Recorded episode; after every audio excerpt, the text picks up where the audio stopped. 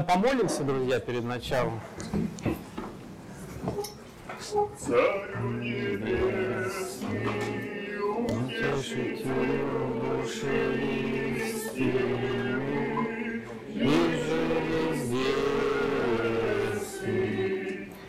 Вся исполняя сокровища благих, и в жизни подателю,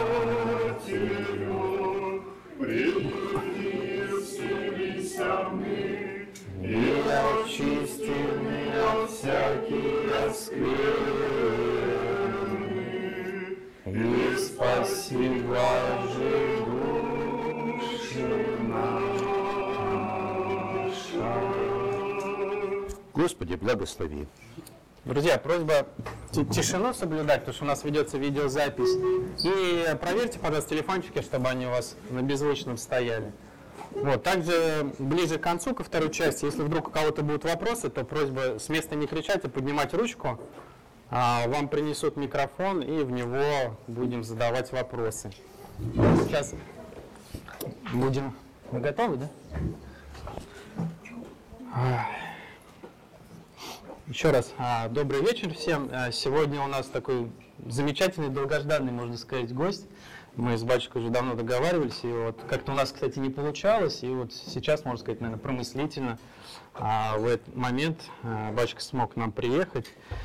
А, Андрей Логвинов, поэт, член Союза писателей России и Союза журна- журналистов России, лауреат премии «Императорская культура», журнал «Наш современник» и премии имени Заболоцкого, клирик храма во имя апостола евангелиста Иоанна Богослова из города Костромы. И сегодня у нас интересная и всеми любимая тоже, наверное, тема «Промысел Божий в жизни человека». Батюшка, Я прям могу сходу начинать. да? давайте, да. Дорогие мои, во-первых, действительно радость от долгожданной встречи. Э, И как-то давно собирались, и вот э, видите, как вот берет кружку э, Виталий, а тут кораблик на кружке. Так вот, э, герб Костромы как раз кораблик. Так что тут вот все получается, кораблик Костромской приплыл. э, Приплыли к нам. Вот, потом, оказывается, вот пока, пока тут собирался народ, у меня уже тут оказывается столько друзей, и столько замечательных людей, таких замечательных, просто, ну просто у меня душа уже от радости выпрыгивала. Он чувствует один Андрей Николаевич, вот великий, который сидит за пультом, а у него сыновья э, Тихон, младший, а, а старший э, вообще Феофан, э, всей семьей они собрались, а тут э, Ирина с Федором, а тут бабушка такая Ольга, а бабушка такая премудрая, она вообще Костромская и специально пришла. А вообще в конце сентября, начале октября вот такие хорошие люди есть. Вот Москва, потом идет Балашиха или Балашиха, так до сих пор не знаю. А потом Медвежьи озера. Вот, э, вот несколько человек приехали из Медвежьих озер, а что они сделали в конце сентября? Они поехали в Грузию и взяли меня с собой. Вот, я с ними целую неделю отпуска у него пробыл в Грузии, а сегодня память, вот, вот Виталий перед нами, сегодня память такого замечательного э, схиархимандрита Виталия Сидоренко, который похоронен в Грузии около собора Александра Невского. Тут Виталий, кстати, в Грузии еще не был пока что. Так что вам да. не при- примерно. Он пока еще к лику святых не причислен, Виталий э, Сидоренко, но сто процентов будет, потому что действительно великий подвижник, чудотворец. Вот, и вот э, та поездка в Грузию, вот, э, а тут так нечаянно получилось. Вот у меня тогда была неделя отпуска, а тут еще недавно у меня была тоже неделя отпуск- отпуска. Я опять погрузился, только не в Грузию, а погрузился в волны Красного моря. И я хочу начать, из- у нас сегодня как-то сегодня по плану пошло.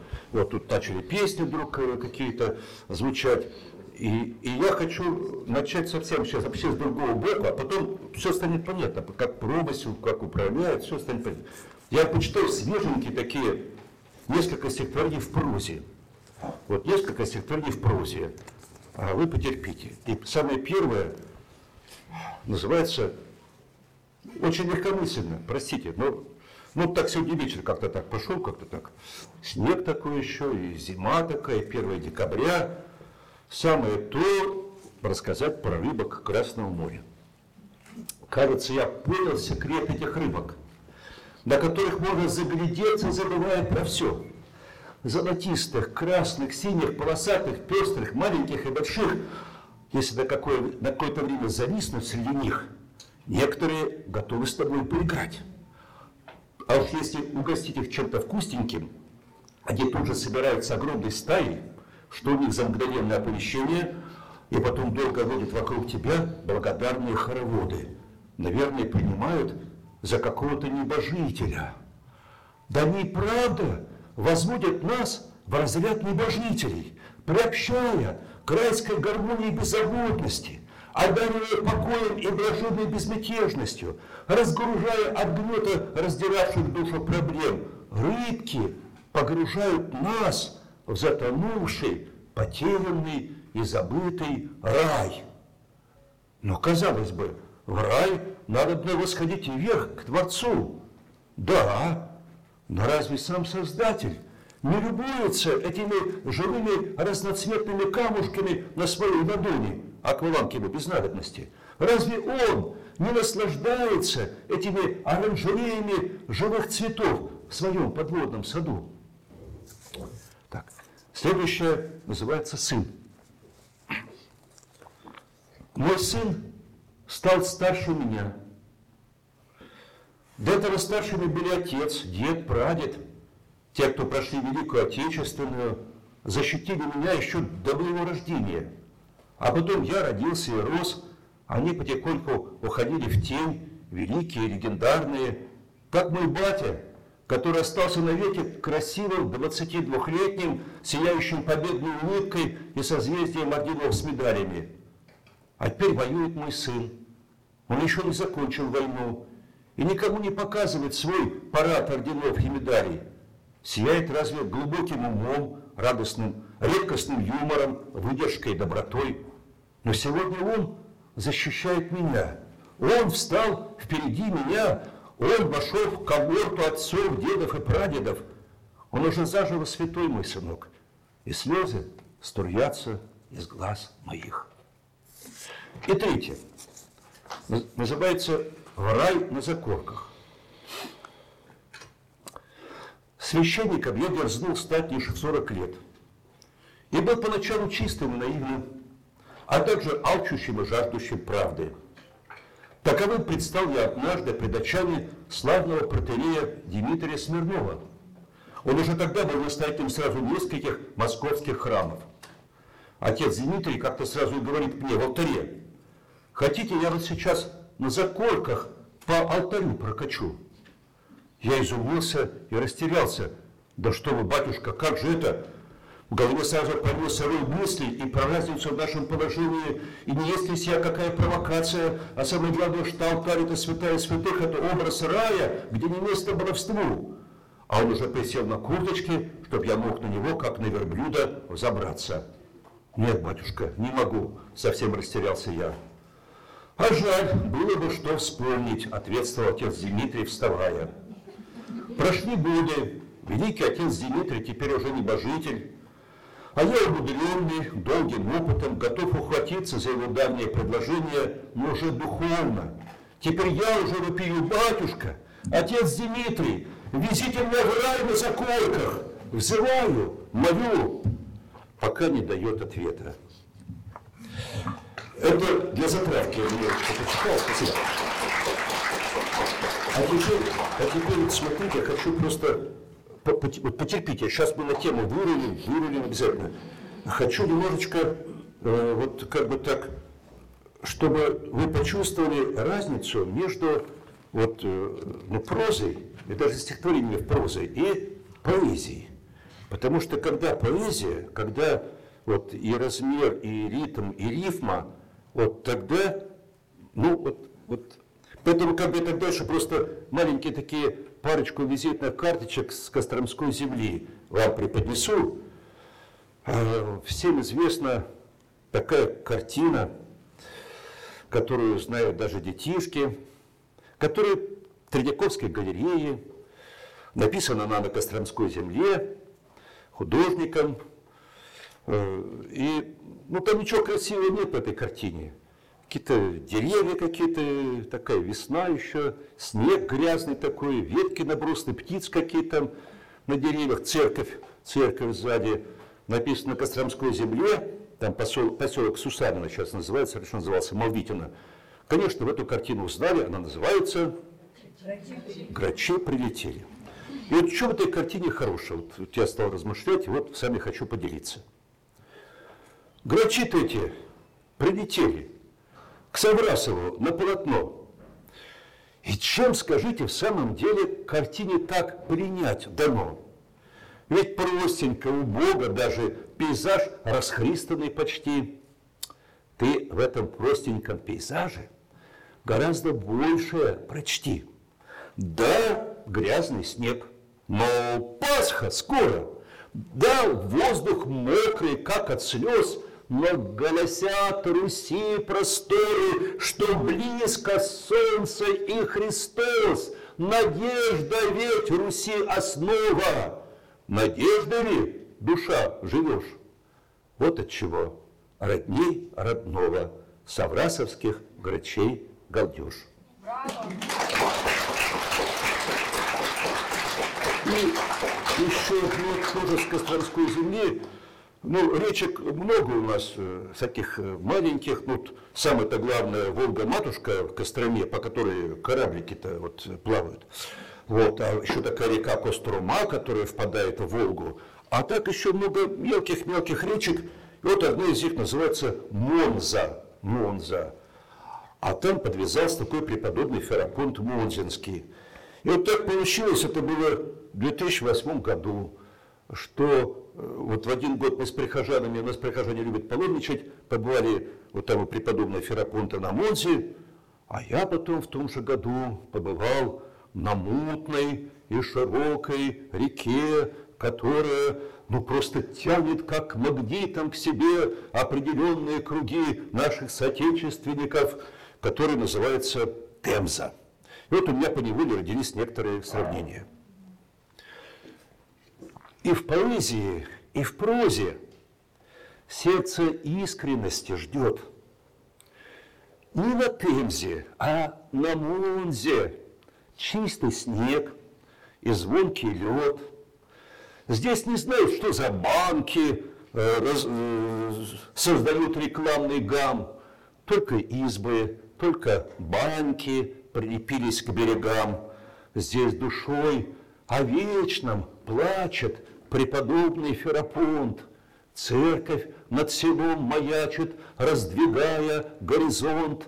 Стали рощи вместо чаще, но осталась суть вещей, и воды не сыщешь слаще, чем вблизи святых мощей. Здесь закаты стынут в бронзе, и рассветов льется мед не на Темзе, а на Монзе. Сердце русское поет. Спасибо. Спасибо. В я сейчас пока что, пока что закруглюсь, потому что какие-то очень важные вопросы приготовил э, великий брат Виталий.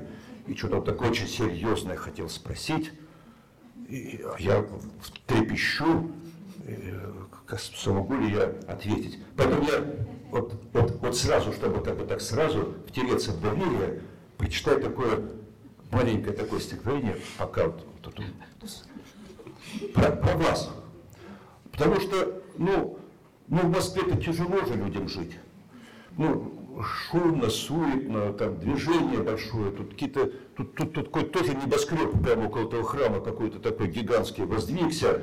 Вот, конечно, какой-нибудь Кострумета там где-то так все попроще как-то так, и, и стало очень даже мило, между прочим. Не как это 30 лет назад, когда я в Костроме поселился, такая зачуханность кругом была. Очень милый такой, ухоженный достаточно город стал. Так вот, слушайте. Есть и в Москве неторопливость, и в Петербурге тишина, где светлая Господня милость нам в утешение дана.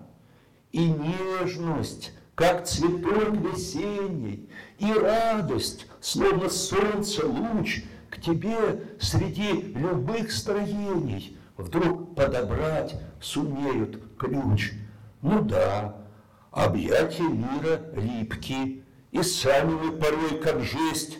Везде есть души, как улыбки, и как голубки души есть. Спасибо, что вы такие.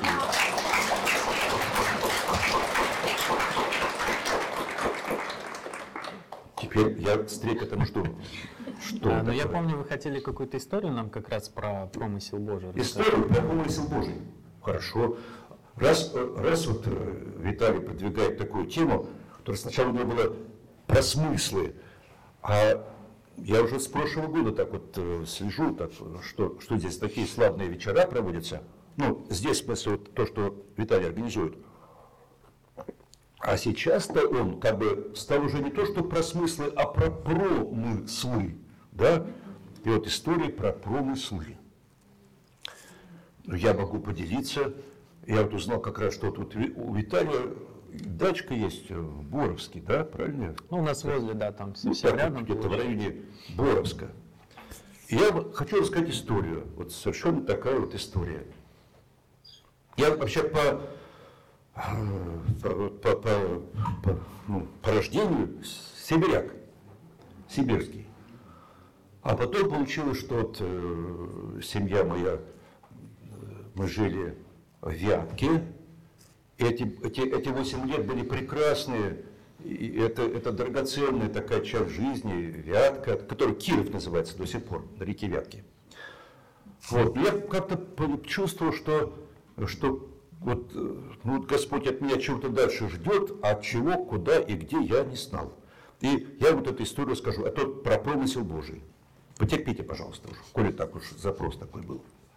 И вот мне одни люди сказали, такие хорошие, продвинутые, что есть в Боровске такой батюшка, вот теперь он уже в Царствие Божие отошел, отец Власий, э, схиархимандрит, старец Власий, э, тогда еще не был восстановлен Павнутий Боровский монастырь, просто Боровск. Вот и он, он, он все скажет.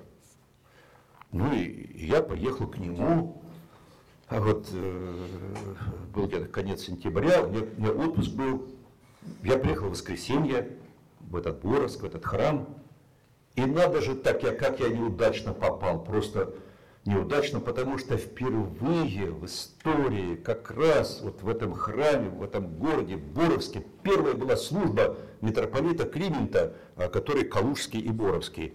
Ну, сами понимаете, вот, вот митрополит приехал перв, впервые на свою вторую кафедру, то есть там пахнет еще красочкой, так еще где-то подкрашивали, подмазывали, тут все настроено на встречу митрополита. Вот, и тут понятно, что не до меня. И вот глупость такая вот во мне-то. Ну я же приехал, я же как же со своей целью-то своего приезда трудно расстаться. И я совершенно делаю нелепый, глупый шаг. Но как раз промысел-то Божий в этом еще более явственно сказался. Я пишу записку.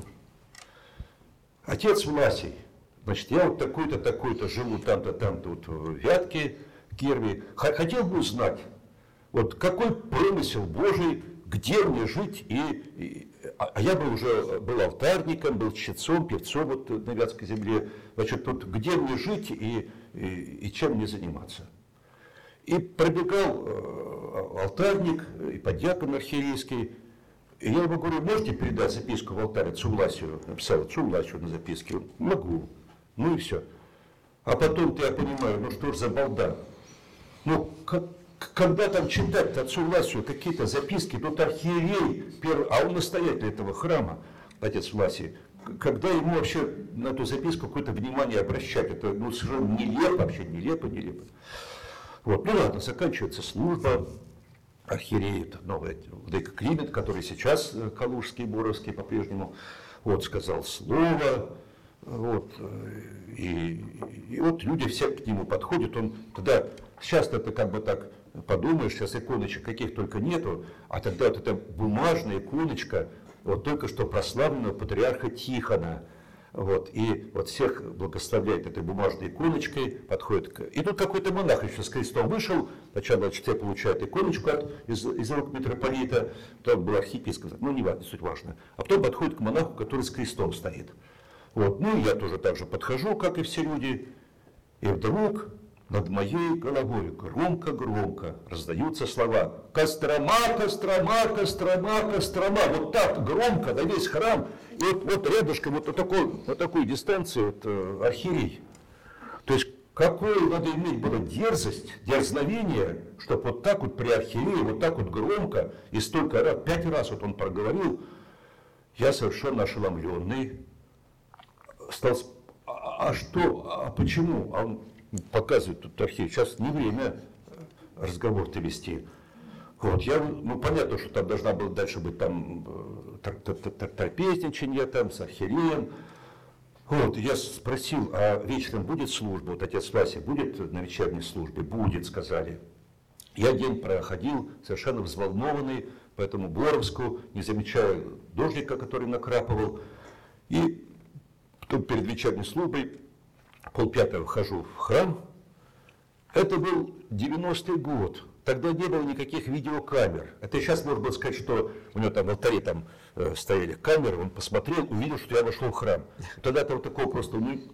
Вот я вхожу в храм, в эту же секундочку открывается э, дверца э, из алтаря, выходит отец Власий, на середочке храма меня обнимает и говорит, не, не смущайтесь, Костроме ваше место, Богом благословленное, там будет хорошо и вам, и будете священником, вот, и вашей матушке Галине, откуда не узнал, что у меня жена Галина, вот, и деткам вашим, ну, и, и, и, и.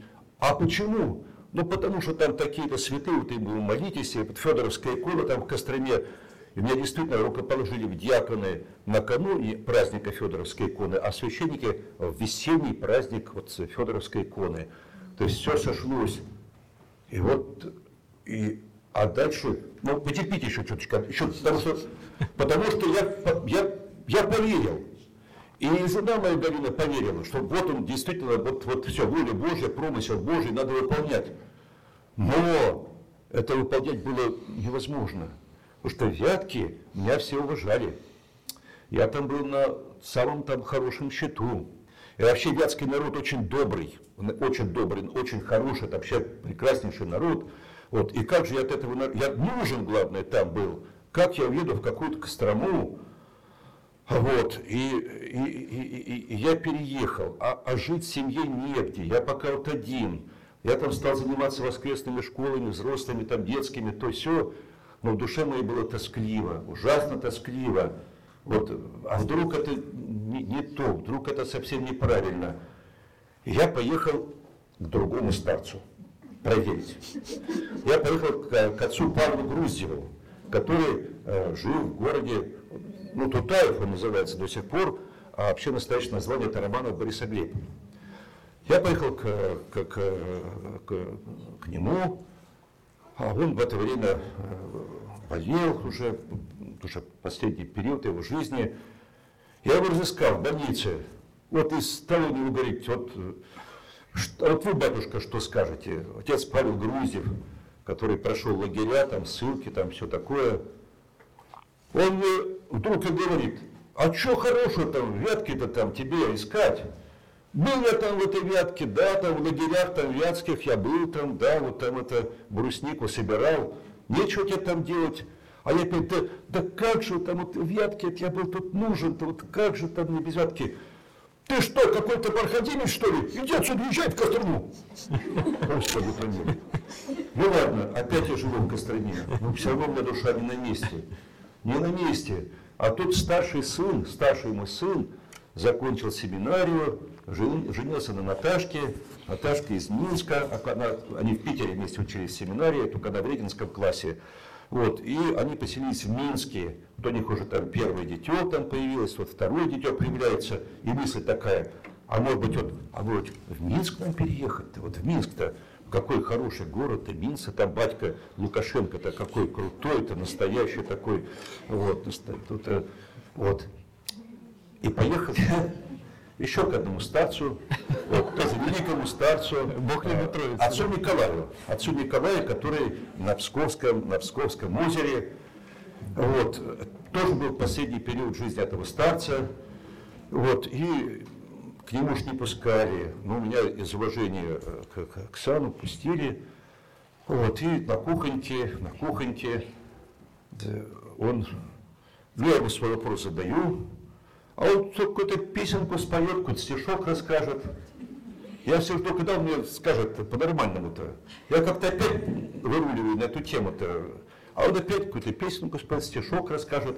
А потом еще что начал делать? Ну, сказал, чтобы меня там чаем напоили, накормили. Берет ложку с сахаром, прямо целую столовую ложку, и прямо мне своей рукой в рот. Значит, ешьте. Ну, съел я эту ложку, вторую ложку с сахаром, третью ложку с сахаром. И я потом понял, я потом понял. Я говорю, что у меня не было с собой какого-то там диктофона. Я записать бы, что он пел, какие песенки, какие стихи он говорил. Потому что это все было очень со смыслом. Я это не запомнил. А про сахар я точно понял. понял. Я, я много унывал до этого.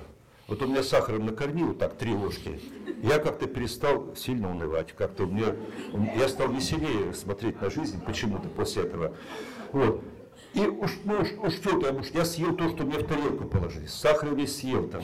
Вот, э, э, и там такая матушка Николая говорит, батюшка, доставите ему книжку тут мою, дать тут книжку там про Григория Ефимовича Распутина. А он говорит, да ведь он эту книжку не увезет. Я говорю, ну как же они несут, у меня место-то вот есть сколько тут в рюкзаке. Нет, говорит, не увезет. Как интересно. И я в Псков приехал к друзьям, они говорят, дайте почитать-то, посмотреть-то там. Я им дал, и так эта книжка так у них и, и, и заигралась, и все. Полдень ночей. Вот. А когда я уже, ну, ну, ну скажите же мне, он мне прямым текстом сказал, что э, ну, если в Минск уедешь, будешь там просто, придешь взять нянек, у своих там внуков, и, и не более того, нечего тебе переезжать. В общем, ну вот так вот, вот, вот, вот про промысел, про промысел Божий, вот, вот промысел такой, что вот, вот, вот мне вот в Костроме и, и я, я не мог привыкнуть просто, лет 15 я не мог привыкнуть к Костроме, а потом привык, что теперь уже, уже все, теперь меня куда же мне из Костромы плывет гастромской кораблик. Ну просто такая история про промысел Божий, уж простите, раз вы спросили, вот я не мог это, этого не рассказать.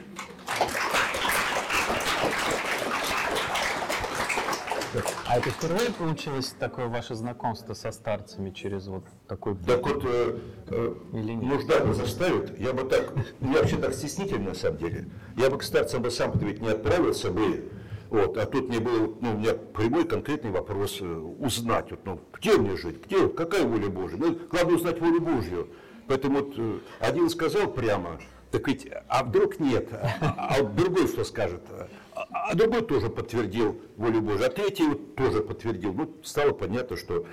Вот, я поднялся, потому что ну, я, я должен говорить стихами, на самом деле. Как-то как-то на самом деле я должен что-то такое еще хорошее вам, хорошее вам что-то прочитать. Кроет золотом купола, снова в блеске иконостас, Чтоб душа в небеса взошла, Чтоб она расцвела у нас. Но бывает, что пестрота и сусальное золото блеск Затмевают для нас Христа. Душу гонит, как волка в лес. Я зашел как-то в нищий храм, кирпича торчало ребро, а любовь ощущалась там и дышала, как печь, добро. Мне по сердцу та простота, где не взятая под арест есть живая любовь Христа и его спасающий крест.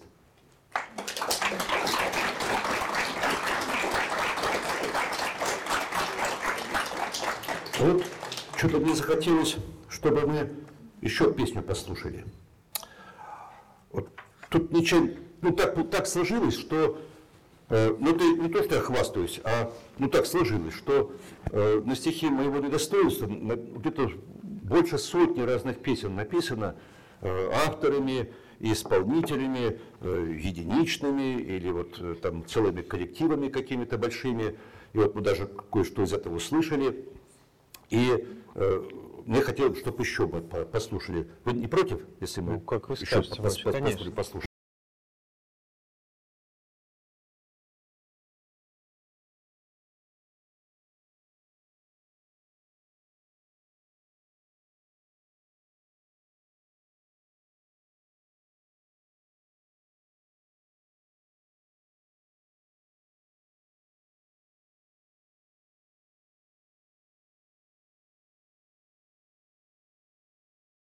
Послушаем?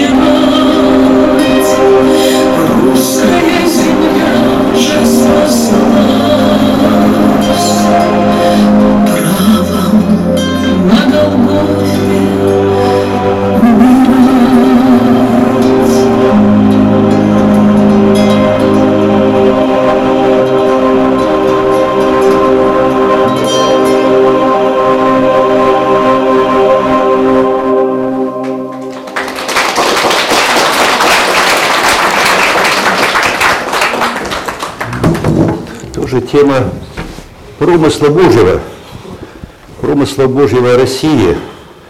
Трагичная тема нам вот, э, от э, князей Владимира, Ольги досталась православная вера. У нас были подвижники.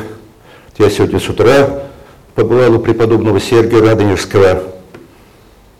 А, а- а вот выстрадать, а вот мучеников у нас не было. Это чудовищно. Вот так, если вот по- по- по- по- ну, по-человечески смотреть. Потому что какое колоссальное число людей пострадали, сколько, сколько людей, вообще, как, как- какую бездну, какую бездну страданий, какую чашу страданий испила наша, наша матушка Русь. Вот, но какой сон новомучеников оказался там, на небесах, у престола, у престола Божьего, для того, чтобы, для того, чтобы мы могли дальше и сами спасаться, и, и, и помогать спасаться, и помогать спасаться другим. Прости нам, Господь, прегрешение наше, и дай продержаться от чаши до чаши. Нас плющит от боли, жизнь ада не краше, как минное поле от чаши до чаши. Но тонущим в хламе со всеми делами есть чаша, как пламя, где спас в нас и с нами. Все горести наши, все немощи наши от чаши до чаши. От чаши до чаши.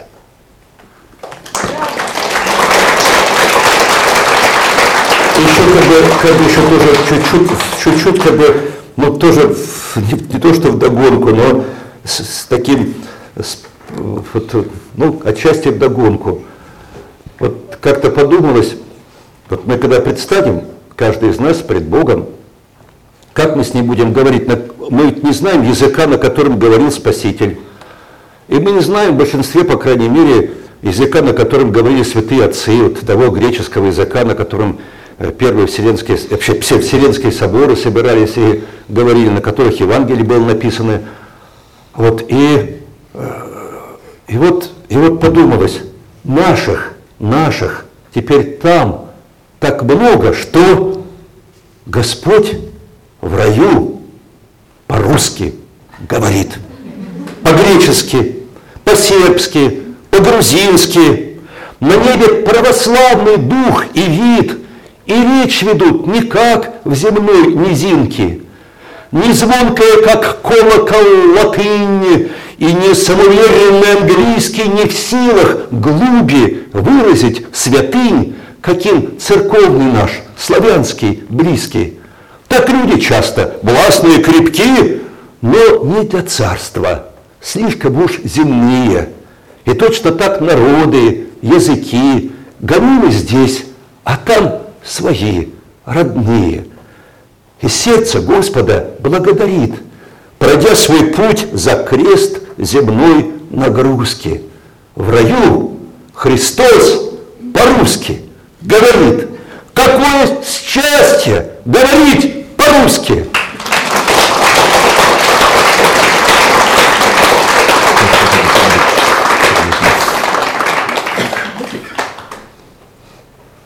А, Батюшка, раз немножко мы уже затронули тему а, вот ваших поисков, может, вы тогда расскажете вообще, как вы и когда пришли к вере, к Богу?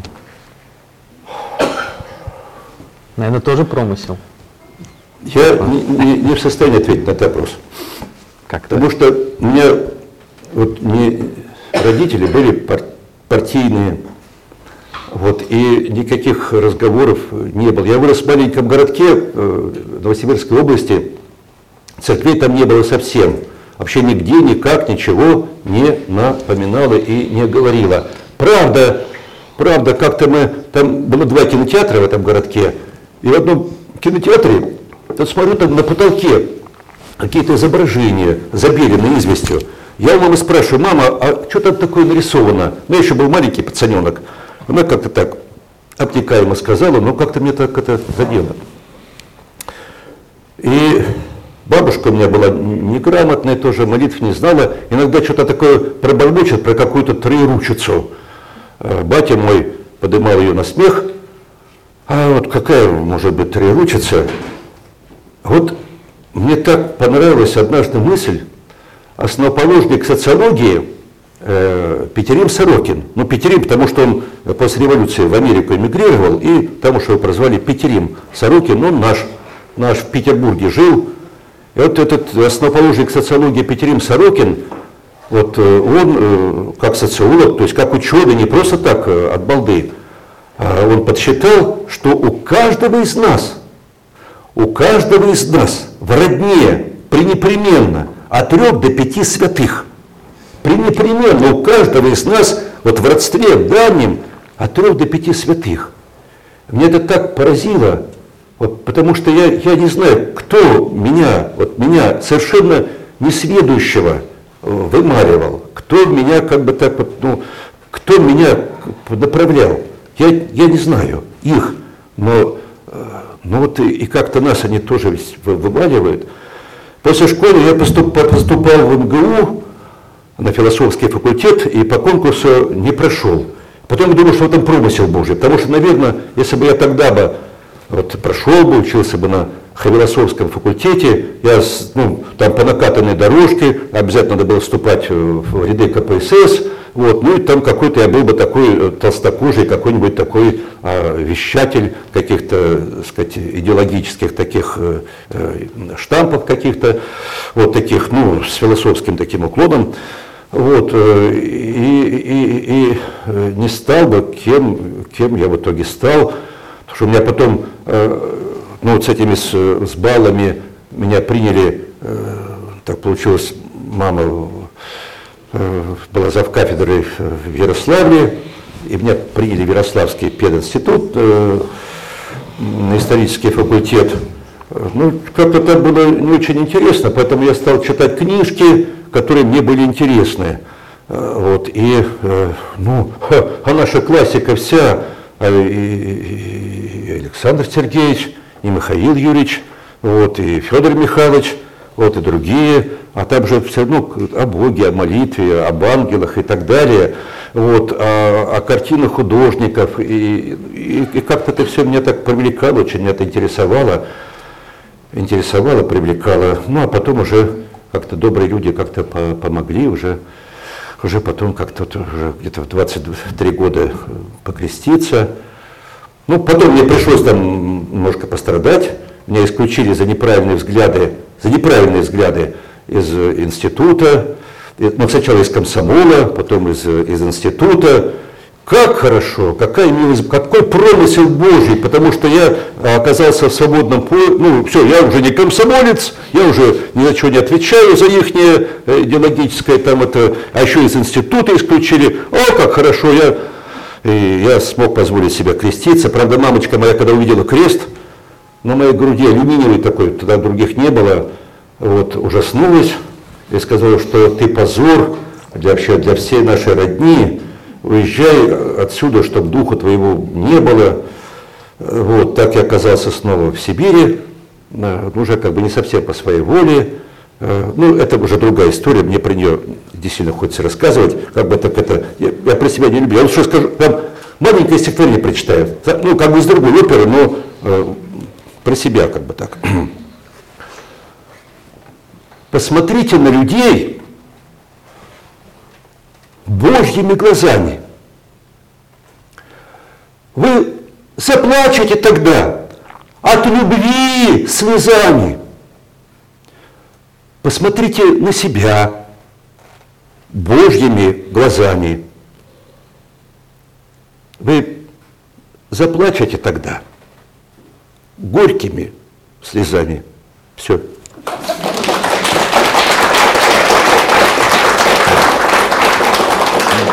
Это не про вас, это, это не про вас, это, это я про себя. Вот, вот я сейчас хочу прочитать стихотворение, поскольку мы находимся при храме Иверской иконы Божьей Матери, я на фоне ведь бывал, на фоне бывал, меня там очень, очень поразила Иверская икона. Она большая, она в отдельной часовне, и, и кровь, которая на ней запеклась, кровь, она как-то вот на, на подбородке. Она такая, что вот кажется, что она прямо свежая, что она струится, эта кровь. И так это меня потрясло. Вот, ну, Иверская, сейчас как-то погода немножко изменилась, на Иверскую, э, вот когда я писал стихотворение, это 21 год назад написалось, э, тогда снег был на Иверскую, то, э, то таял, то в общем, слушайте. Снег то стает, то снова пойдет, лист сползает по склизкому склону. По церквам православный народ славит Иверскую икону. Непогодам любым вопреки расправляются хмурые лица, затепляются душ огоньки перед ликом небесной царицы – ведь она с византийских времен, как кровинку свою, без отказа, Русь прижала к груди и Афон, и седые вершины Кавказа. Да беда, с византийских владык поразить нас безумие хочет. Был пронзен Богородицын лик, и с тех пор день и ночь кровоточит. Кровь то стихнет, то снова пойдет, стоном залитые горы Кавказа, устоит ли Афона оплот, Русь удержит ли веры алмазы, но тем ярче, беде вопреки, в деревеньках и в сердце столицы загораются душ огоньки перед ликом небесной царицы.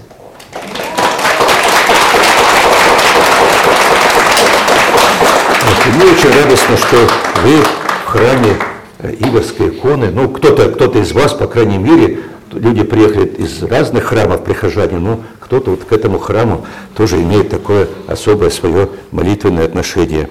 Вот. А еще про Матерь Божию можно еще другой стихотворение прочитаю? Так, Вот, конечно, вот, Вася, вот. что вы меня спрашиваете? Вам все можно.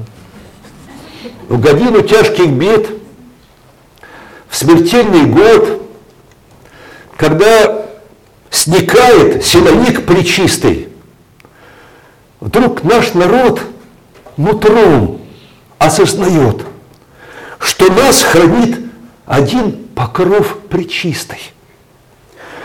Как в церкви, таинство святых даров невидимо, но ощутимо нами. Пречистой Богородице покров раскинут над житейскими волнами. Покров сильнее ракетного щита, всего, что может человек создать. Земная жизнь, ничтожная счета, когда в ней нет небесной благодати, и потому хоть дел не в проворот, и груз забот сгибает тяжко плечи, повсюду, на Руси, пылают свечи, и вновь с надеждой молится народ.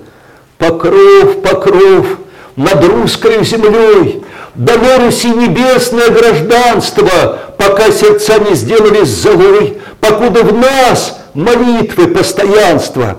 А если мы не те, смертельный год, когда замолкнет оптимист речистый, пусть осознает до конца народ, как нас хранит один покров причистый.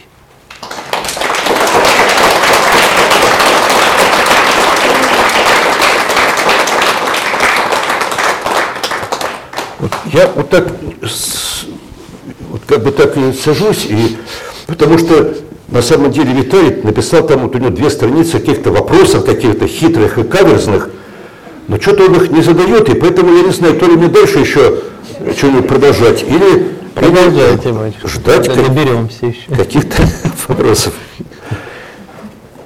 Опять же, тоже не хочется вас, э, не вас как-то сильно так терзать э, стихами-то тоже, но Ну, придется. Кострома, вот я скажу про Кострому, можно? Вот просто вот э, кто-то из вас бывал, кто-то знает, а кто-то еще не знает. Вот в чем смысл Костромы вообще в истории, в истории нашей страны? Кострома – это такой городок, в котором княжил младший брат Александра Невского. Вот на наступающей неделе, как раз 6 числа, память старого благоверного князя Александра Невского, вот, а в Костроме в это время княжил э, Василий Ярославич. Один оба Ярославич, Александр и Василий. Отец их Ярослав, а тогда Ярослава в святцах не было, был крещен с именем Федор. Федор. В честь Федора Стратилата. В честь Федора Стратилата. И в, храм, в Костроме был построен храм в честь Федора Стратилата. Ну, естественно, деревянный тогда все было деревянное, вся Русь была деревянная, поэтому многое что не сохранилось от тех давних времен. И дальше случилась такая история, невероятная, невозможная, но она случилась. Александр Невский не расставался с иконой Матери Божией, которой его благословили, когда он еще венчался. И ну, и он, в походы брал с собой ее. Ну, как-то мы обычно, ну, как там представляется, поход князь, это князь на коне, вперед, и там за ним дружина на коне скачут. Вот. Но на самом деле большой поход, это обязательно, ну, должен быть кузнец, а то и даже не один, чтобы там коней подковывать, там какие-то стрелы там выковывать, наконечники, там мечи там какие-то там затачивать. Э, Должен быть повар, э, и, и- ну, кормить ведь надо дружину-то, все ведь мужики здоровые, есть хотят и так далее. То есть это на самом деле обоз такой немалый. И в этом обозе была икона, чтобы помолиться можно было. Александр Невский был молитвенник. И вот он с этой иконой, он бывал в Золотой Орде не один раз, И когда возвращался в очередной раз из Золотой Орды, он э, почил э, в, в городе, и тоже как интересно. Мы вот с прихожанами там побывали, я раньше не был. Есть так, город Городец. Это, это абсолютно родной брат Костромы. У Костромы два родных брата. Один э, родной брат – это город Переславль, который когда-то был больше Москвы. А, э, Переславль основан был в 1152 году князем Дмитрием, э, Юрием Долгоруким, так же, как и Кострома, в тот же самый год. Но в тот же самый год, 1152 был основан город, который называется Городец. У него и, и отец, и мать, то есть Юрий Долгорукий отец, а мать матушка Волга. И год тот же самый, это просто родной брат. И вот Александр Невский умер в этом городе Городце, икона это там Матери Божьей осталась, мы не знаем, как назывались древние иконы вот в те давние времена. Мы не знаем. Та же Иверская икона, пока она из Ивери, то бишь из Грузии, не оказалась на Афоне, мы не знаем, как она тогда называлась. Мы не знаем, как называлась Владимирская икона Божьей Матери, покровительница Москвы, пока ее из города Владимира в Москву не принесли, а из Владимира, Владимирская. И также вот эту икону мы не знали, как она называется. Александр Невский умер в городце, икона осталась там, его э, мощи перевезли во Владимир, Стольный град. И вдруг эта икона в городце при закрытых дверях пропадает, исчезает, нету. Замки открыли, пришли помолиться, а иконы нет. И в тот же самый день по городу Костроме прошел какой-то воин в древних доспехах, в древних каких-то, неся икону Божьей Матери. Прошел куда-то туда, в ту сторону, а там в той стороне лес.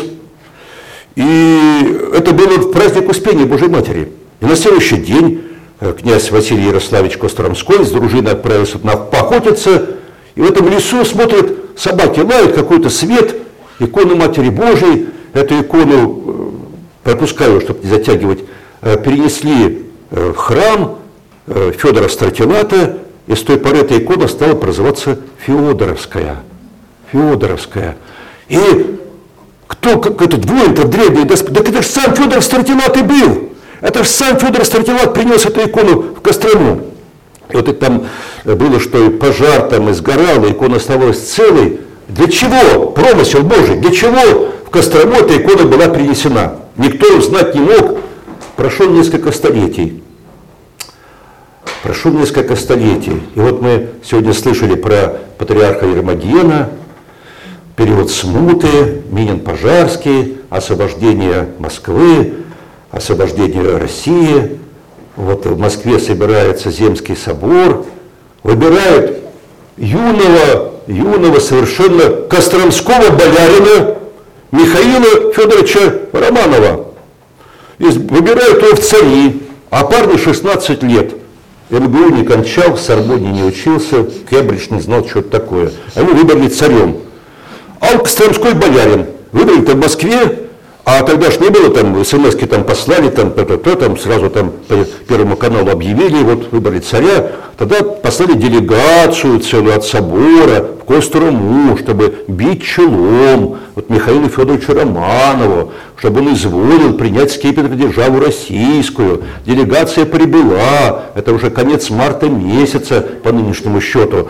Вот, э, и, и челом-то бьют, а мамка-то его, инокиня, инокиня-то, э, Марфа-то, говорит, я сыночка-то на поругание не отдам. Русь-то продали, бояре-то, ничего не оставили. Вот, хотите на моего сыночка малолетнего списать? Вот, не, не отдам. Они так, так как же это воля народа? Вот, так, э, э, и он тоже, парнишка-то, Костромской-то, боярин-то, Михаил Федорович, что не пойду я в цари, не пойду. Я МГУ не кончал, в Сорбоне не учился. Вот. И, и час упрашивают, и, а все это в Ипатьевском монастыре, я служу в храме на Богослову, рядом с Ипатьевским монастырем. Вот. Второй час упрашивают, э, вот, и хотя они были тогда одеты это, не в искусственные пальтишки-то, а в натуральные меха, но мороз-то пробирает, мороз-то был-то посильнее-то, вот уж два часа уже упрашивают, вот царем ты будешь, а ничего, это все не буду, не буду царем. И тогда возглавлявший депутацию архиепископ Феодорит, а там была вот эта Федоровская икона, взял эту Федоровскую икону и говорит, нас не слушаешь, Матерь Божию, то хоть побойтесь, и благословил. И пали на колени Михаил Федорович со своей э, мамочкой Иннокой Марфой. Ну тут делать нечего уже. Матушка, царица небесная, ну ты нас не, не, дай, не дай нам погибнуть. Согласны быть царем. Ну, о, радость и вот праздник Федоровской иконы. Вот для чего Федоровская икона от Александра Невского была перенесена в Кострому. Через нее состоялась связь двух совершенно разных династий. Первая у нас была, была Рюриковичи, она кончилась на э, Иване Васильевиче Грозного или на Федоре Иоанновиче, святом, между прочим, князе, потому что э, травили там огромное количество мышьяка, там прочих отравляющих веществ в костях у Иоанна Васильевича Грозного и у его, все его родни. Вот династия Рюриковичей закончилась, началась новая, Романовых, через Кострому. А в Костроме через Федоровскую икону. Вот промысел-то Божий, а? Вот через века, через века перенесена была Федоровская икона зачем-то в Кострому, никто не мог, ну вообще, зачем, почему, от чего, для чего.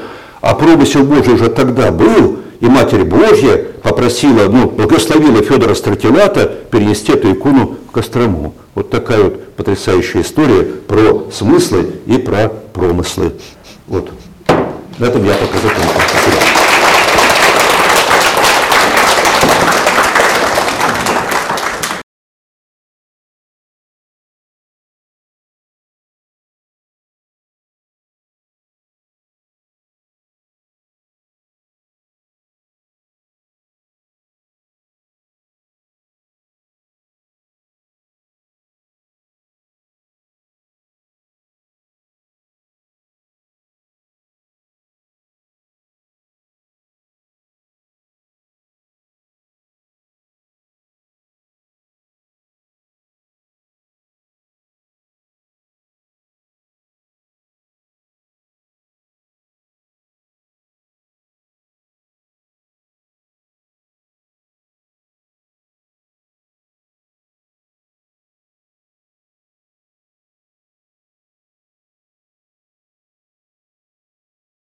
Так очень интересно, даже не знаю.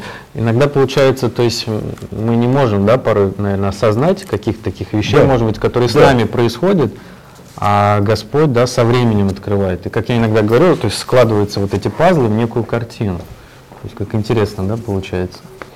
Да. Батюшка, а вот пророк, по ой, э, на ваш счет, как э, поэт это пророк в своем роде? И если да, то почему? Как вы считаете? Господи помилуй.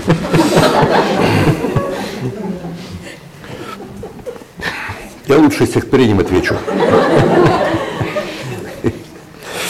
Ну, я как священник-то стараюсь слова говорить правильные. Но что из этого получается, вот я об этом хочу и сказать.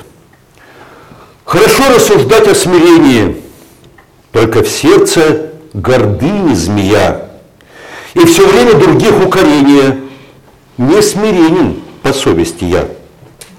Хорошо говорить о терпении, а коснись пострадать самому, сразу ропот, обида, сопение, не живется никак по уму.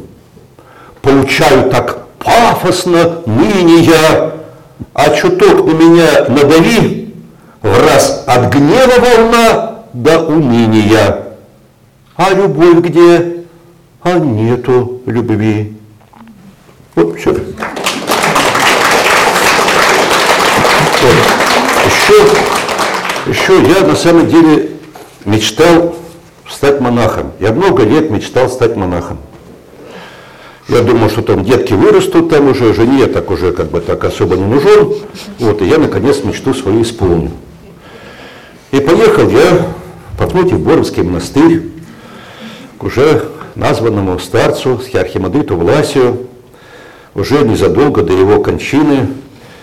Я такой, еду такой, ну, наконец-то я батюшку обрадую, что вот, батюшка, я дозрел, вот, а он-то монах-то, он всю жизнь монах, там, он ну, с- от юности своя монах, и всю жизнь был монах, вот, и, батюшка, вот я наконец-то дозрел, вот, э, стать монахом, все, я вот уже готов, вот, благословите принять монашество. А он мне говорит, ну, на вы так мне говорит, но смысл-то говорит, ты не монах. Ты не монах. Монах от слова моно, а ты весь общественный.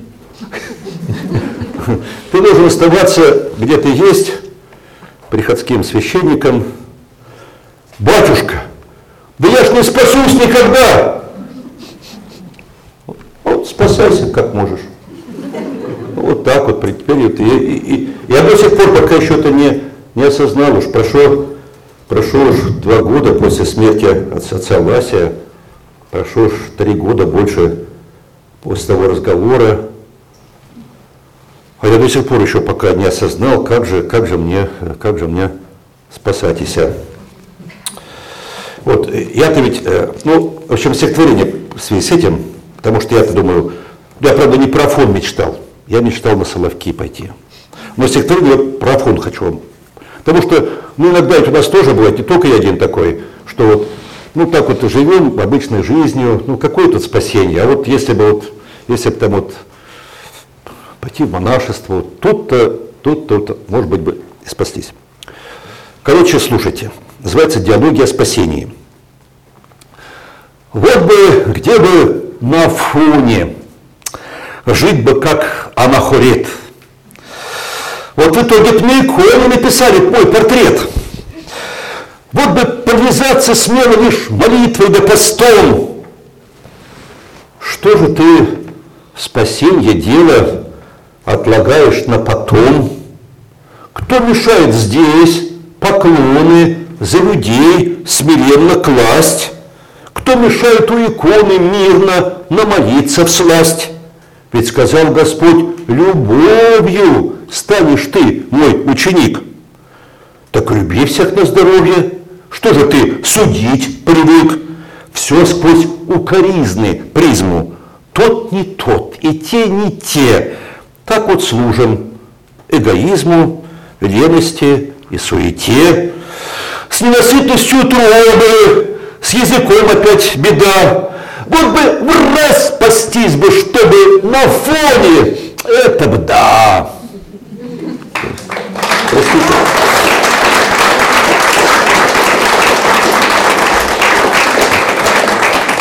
Что-то еще спросите? Нет? Нет. Хорошо, тогда, тогда потерпите еще маленько. Я хочу немножко так разойтись, так разудись плечо, размахнись рука. Стихотворение написано в 2014 году, в 2014 году, называется «Золотая Орда». Теперь не монголы, но англосаксы. Не всадники и не сабли, а баксы. Но та же беда, что и тогда новая, золотая Орда. Не догадаешься по лицу, что служат они золотому тельцу. Формально евреи мусульмане, даже с крестом, только фига в кармане. Им Бог и Отец золотой телец. Мамай приехал давно в Вашингтон, в Нью-Йорке Баты, золотой Вавилон. Поют, будто гавкают эти хамы. Огни рекламы проникли в храмы. Это цивилизация золотой ордой оккупация не президенты и не монархи правят планетой Земля, олигархи, они обесценивают наш труд, они богатство из нас сосут, наших детей забирают в плен, одним миражи предлагают взамен. Их диктатура – наша беда, но все наглей золотая орда. Европа соседняя оккупирована, а власть у нас давно коррумпирована. Да ладно, власть везде хороша, беда коррумпируется душа. Что ж выберет совесть твоя, дружок? Да не спеши говорить свое «ок». Или венец, небесный отец, или капец, золотой телец.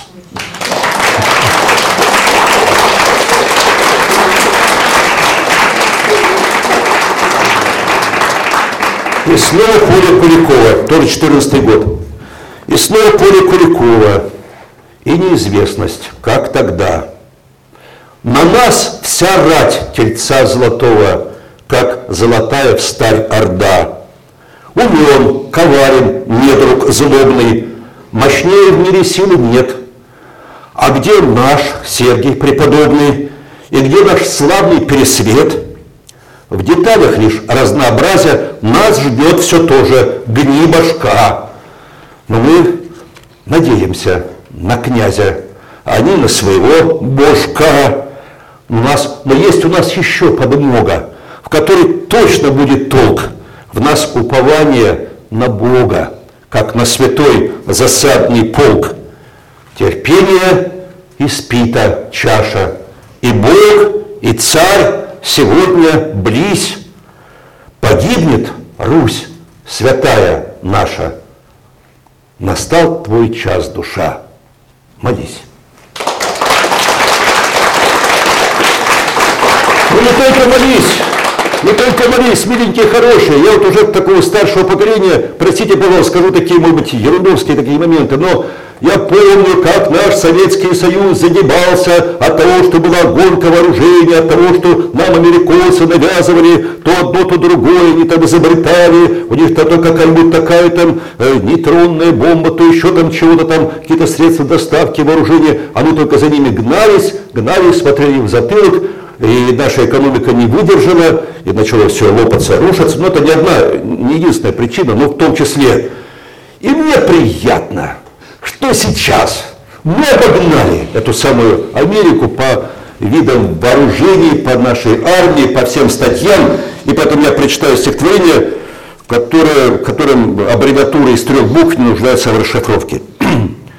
Когда мы слышим «Слава ВДВ», нам видятся крылатые машины и голубой берет на голове, что носят настоящие мужчины, готовые за правду сразу в бой драться, хоть руками, хоть ногами, хоть жертвуя собой, за нас с тобой, с любыми нашей Родины врагами. А вдуматься и заглубить вопрос. За правду матку, не заради хлеба, кто первый был десантник – да Христос для нашего спасения спрыгнул с неба. Его война глобальная была. Он дрался, словно целая бригада, со всей сворой мирового зла избавить, чтобы нас с тобой от ада он душу положил, небесный брат. Узнав, что там внизу остались наши, он спрыгнул в ад и вывел всех ребят, как узников от лагерной параши. Все это мы удержим в голове и вновь, перекрестясь на путь дорогу, когда услышим «Слава вдове», добавим тихо сердцем «Слава Богу».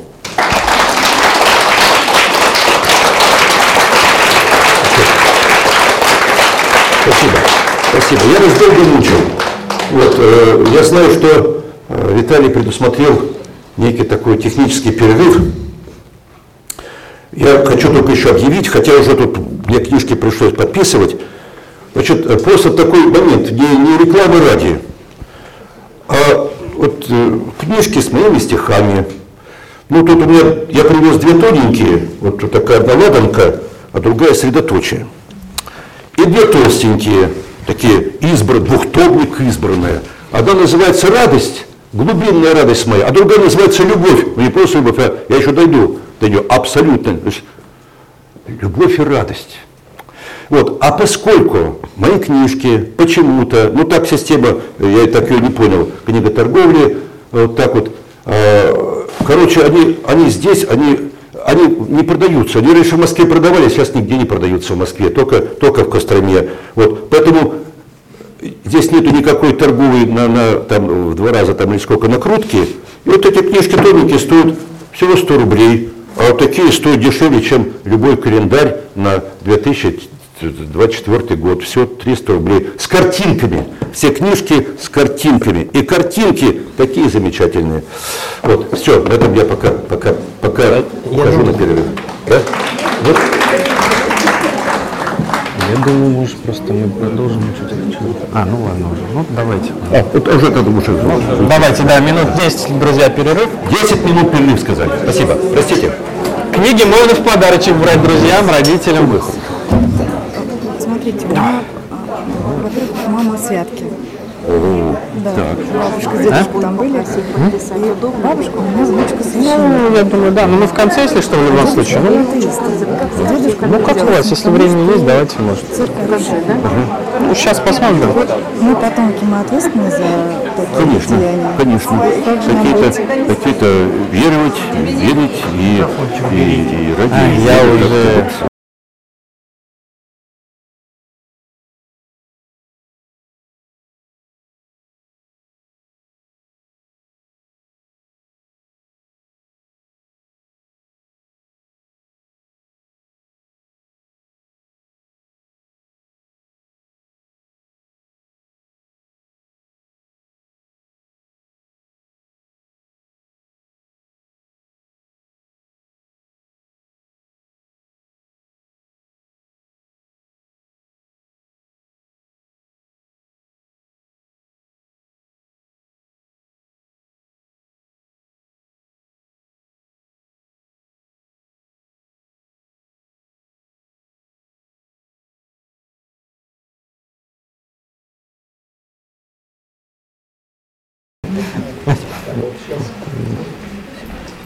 Может, вы посидите, мы вам микрофончик тогда опустим, да? Вы будете сидя рассказывать? Я буду сидеть, стоя? А можно немножко отодвинуть? Что вот, вот так вот. Да, хорошо, хорошо, как вам удобно. Да, спасибо. а вот сейчас встаньте. А нет. Так, встань, вот так. Нормально? Вот так вот, Нет, встань, вот так. Или нет, даже может быть, самое главное, что вы услышали. Хорошо, понял. Да, да. Спасибо. Спасибо.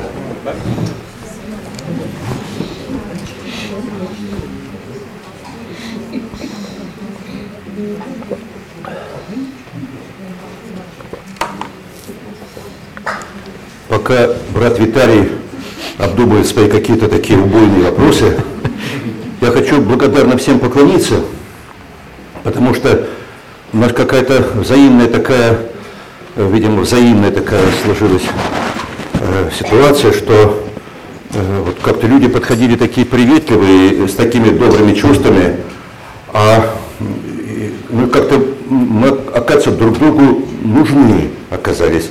Вот как-то я вам, а, а вы мне. И, а это, это не всегда в жизни бывает. Потому что вот у меня такое чувство, что я вот на нашем приходе уже, ну, ну, всем уже надоел уже, всем надоел уже, вот, и э, иногда надо проветриваться и э, куда-то выезжать. А в Москву ты уже много лет вообще не, не, не выезжал, так чтобы вот, вот перед людьми-то выступить. Много лет уже, и, вот как-то такой прорыв он сегодня осуществился, и мне это очень, очень радостно. Правда, есть такие люди, но они, они не совсем московские, они замкадские, это которые вот э, Медвежьи озера за Балашихой, которые... Они миленькие приезжают к Кострому, э, целым там автобусом или полавтобуса приезжают к Кострому э, каждый год, а то и по два раза. Вот, что они там находят, я не знаю, э, хорошего то, вот, но что-то они, они приезжают. Вот, у нас вот такая тоже ну, я, я тоже уже думаю, что я уже им надоел, всем, что я уже, мне сказать им особо нечего, вот, что я их уже достал, и, и, и хватит, и хватит. Ну, так вот я думаю. Ну, вот они, даже тут несколько человек приехали даже на, на этот вечер, на эту встречу. В общем, короче, я кланяюсь всем благодарно. Спасибо за вашу добрую, отзывчивую, такую приветливую душеньку. Знаете, вот я просто, ну, вы это знаете, конечно, что э, ну, вообще к Москве отношение такое, ну, сложное, неоднозначное в- у провинциальных людей. И вот хотя мы с нашими прихожанами любим в какие-то паломнические поездки ездить, и у нас э, даже не надо писать объявление на приходе, а как так такое шу-шу-шу, сарафанное радио, сразу все, и полный автобус уже записались. Вот, и тут мы собрались, ну, тоже сколько лет назад, э, в Москву. Что так народу несколько человек записались. Я уж сам вон объявлял.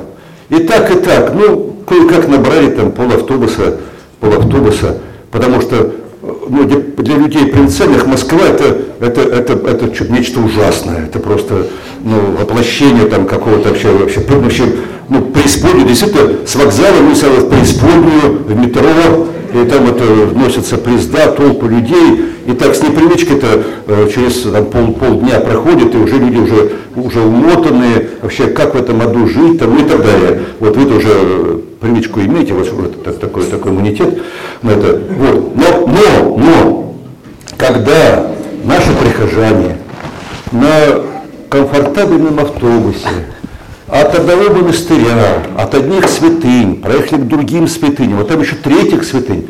И столько в Москве оказывается святынь, столько в Москве таких прекрасных оказывается мест, и столько в Москве всего просто потряс- потрясающего, захватывающего, замечательного, невозможно редкого и прекрасного, что на следующую поездку в Москву уже автобус был полнеханик. Вот, и э, надеюсь, что и впредь мы вот так полнеханьким ав- автобусом будем в Москву приезжать и э, с Москвой дружить очень, очень даже надо. Вот, спасибо, это было предисловие. Э, Я, я просто. Спасибо. Просто с трепетом жду, жду вот я так, чтобы э, вот я сяду, чтобы не упасть от очередного вопроса, который, который Виталий сейчас задаст. На всякий случай присяду. да. А, Но я даже не- немножко добавлю, вот, наверное, к вашим словам. Вы, вы говорите, да, почему люди приезжают в Кострому? А, потому что э, от Москвы иногда от этой суеты, да, хочется просто отдохнуть, потому что действительно вот этот ритм жизни такой, он э, очень, какое даже слово хочется говорить, бешеный, да, и даже мы с вами про Борос говорили, я замечал, вы знаете, что когда оказываешься в Боровске, вот стоишь просто на улице, там машины ездят, люди ходят, но ты как-то отдыхаешь, то есть какое-то вот состояние другое, э, когда из Москвы. Конечно, людям э, такое необходимо. И то, что вы сказали про святыни, действительно, я тоже как-то задумывался, ведь в Москве очень много храмов, и вот иногда смотришь, прям очень много, и это, ну, это радует. И даже, как я понимаю, не хватает, вот много храмов строится, я надеюсь, конечно, э, отцам, которые занимаются этим подвижничеством, получится а, построить храмы, потому что это, конечно, тоже сложная история. А, Ну, у нас немножко вопросиков, перейдем. Мы до них добрались. А Как не терять радости духа, когда со всех сторон обступают скорби? Ну, это не я писал, батюшка. Вот. Нет, я сидел, да. Книжка-то вот, вот толстая моя называется «Глубинная радость моя». Глубинная. Это вот как вот, э, ну, когда вот на море там шторм, вот недавно был жуткий шторм у нас на Черном море, затопило набережные, там и дома там первых этажей и в Сочи, и в Крыму. Вот, а, а там э, в глуби- глубинах морских, там же все тихо и спокойно. То есть вот наружу-то могут быть какие-то ужасные шторма, какие-то потрясения, а, а внутри э, вот там рыбки плавают в Красном море, вот и, и- и в глубине там никакого шторма нету. Вот, но чем глубже, тем меньше какие-то шторма доходят. Вот, и поэтому вот радость тут написано глубинная. Она обретается через обретение глубины, ну и высоты, конечно. А, И то еще меня фотографируют, я сейчас это э, совсем растеряюсь. Простите, пожалуйста. Да вы не обращайте. Как же не обращать внимания такого красивого человека, таким большим красивым фотоаппаратом? По неволе на такого красавца внимание обратишь, ну, такое вот человечище. Вот, э, и мы, мы очень поверхностно живем, вот вообще, мы вот люди, хотя вот и христиане, но мы живем нередко очень поверхностно.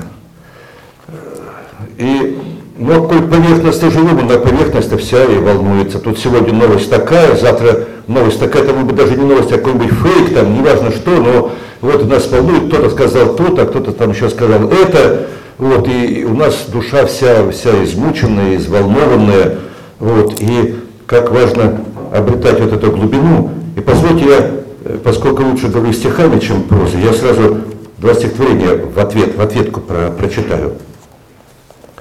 Мы неправильно живем. Нас поработили вещи. Перед Богом не трепещем. Благодарных слез льем. Мы неправедно живем. Мы не ходим перед Богом. Не глаголим горним слогом. Мыслим только о своем.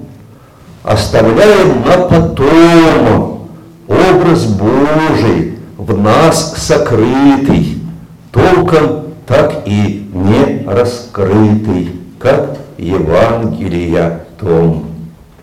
Кстати, вот на днях, в среду минувшую, э, вспоминался апостол евангелист Матфей, а мы начали рождественский пост, время подготовки к Рождеству, как раз у евангелиста Матфея мы читаем и про волхвов, и про пастырей, и про ангелов. Такая картина Рождества. Вот. А давайте мы, давайте мы с вами, даже если мы 125 раз читали Евангелие от Матфея, а давайте мы его прочитаем 126 раз вот для себя. Потому что с него начинается рождественский пост, ну, первый день поста. Вот. И прочитаем, мы обязательно для себя что-то новое откроем, и прочитаем не спеша, и откроем для себя новое, глубокое, высокое, потрясающее, потому что Евангелие, оно юное, оно юное, оно всегда свежее, оно, оно, оно на самом деле захватывающее, если э, читать не, не, не как-то поверхностно, опять же, а вот размышляя и углубленно. И еще, и еще, тоже под нашу поверхностную жизнь и про то, как там горести. Вот такое маленькое стихотворение. Не надо иллюзий, ни о широком пузе, ни о крутой машине, ни о святом режиме, не жди ни одобрения, ни правды. Бог, любя, приводит к усмирению за шиворот тебя. Нередко нас Бог вот поставляет какие-то ситуации, что просто невозможно.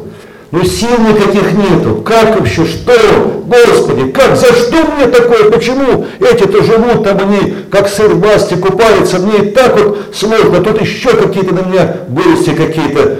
Ну, понятно, что со стороны там легко рассуждать вот обо всем этом, а когда коснется лично, коснется лично кого-то из нас, вот тут, тут нас и, тут и проверка происходит, насколько мы достигли какой-то глубины, насколько достигли какой-то какой-то высоты. А прочитай еще одно стихотворение такое, которое казалось очень, ну, совсем без актуальности, а вдруг оно стало резко-резко актуальным. Они опалились войной, а были почти что мальчишки.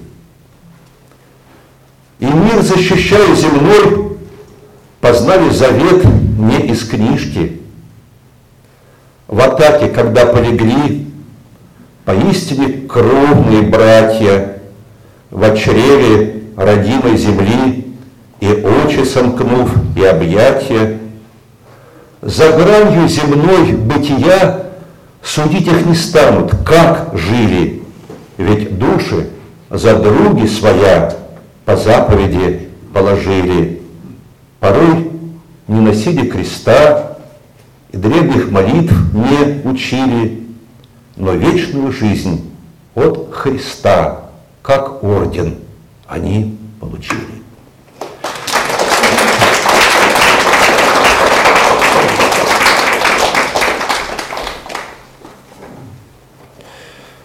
Война, она у нас, она у нас постоянное, так или иначе. Вот в 98 году стихотворение написано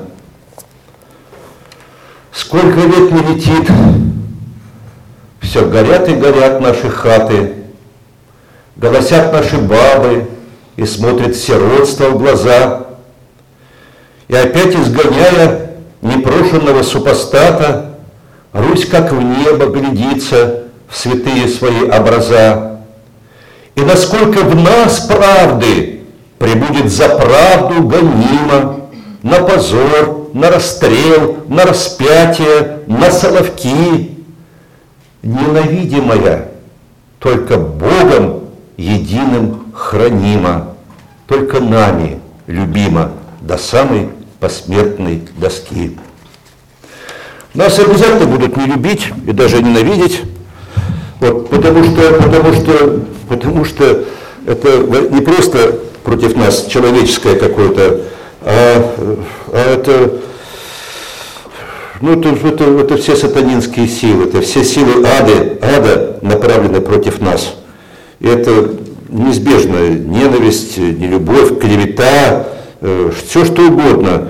Против нас э, направлены, против нашего народа, против нашей России, против нашей земли. Не так, так этак. Вот, это будет всегда.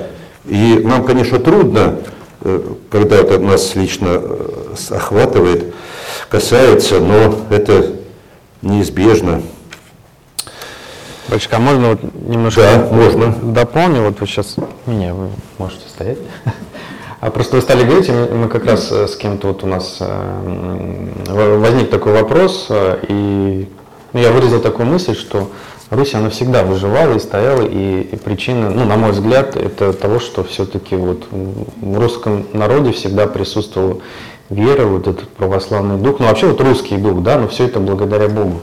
Потому что сколько, да, каких войн было, было, было, и всегда выстаивали, да, и всегда Русь, даже если была где-то на грани, она возрождалась. Ну, вот у меня такая какая-то мысль была, не знаю, вы, наверное, лучше ответите на это. И ничто нас, Отвечу стихотворением. да, и ничто нас не погубит, пока мы с Богом. Отвечу стихотворением, которое написано 20 лет назад. Вот дата стоит 21.01.03. 20 лет назад. Идет война. И на войне неслыханное к нам вторжение. А мы, как люди, не в цене.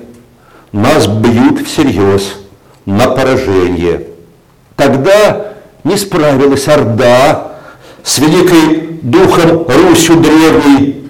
Теперь разорен- разорены деревни, Содомом стали города.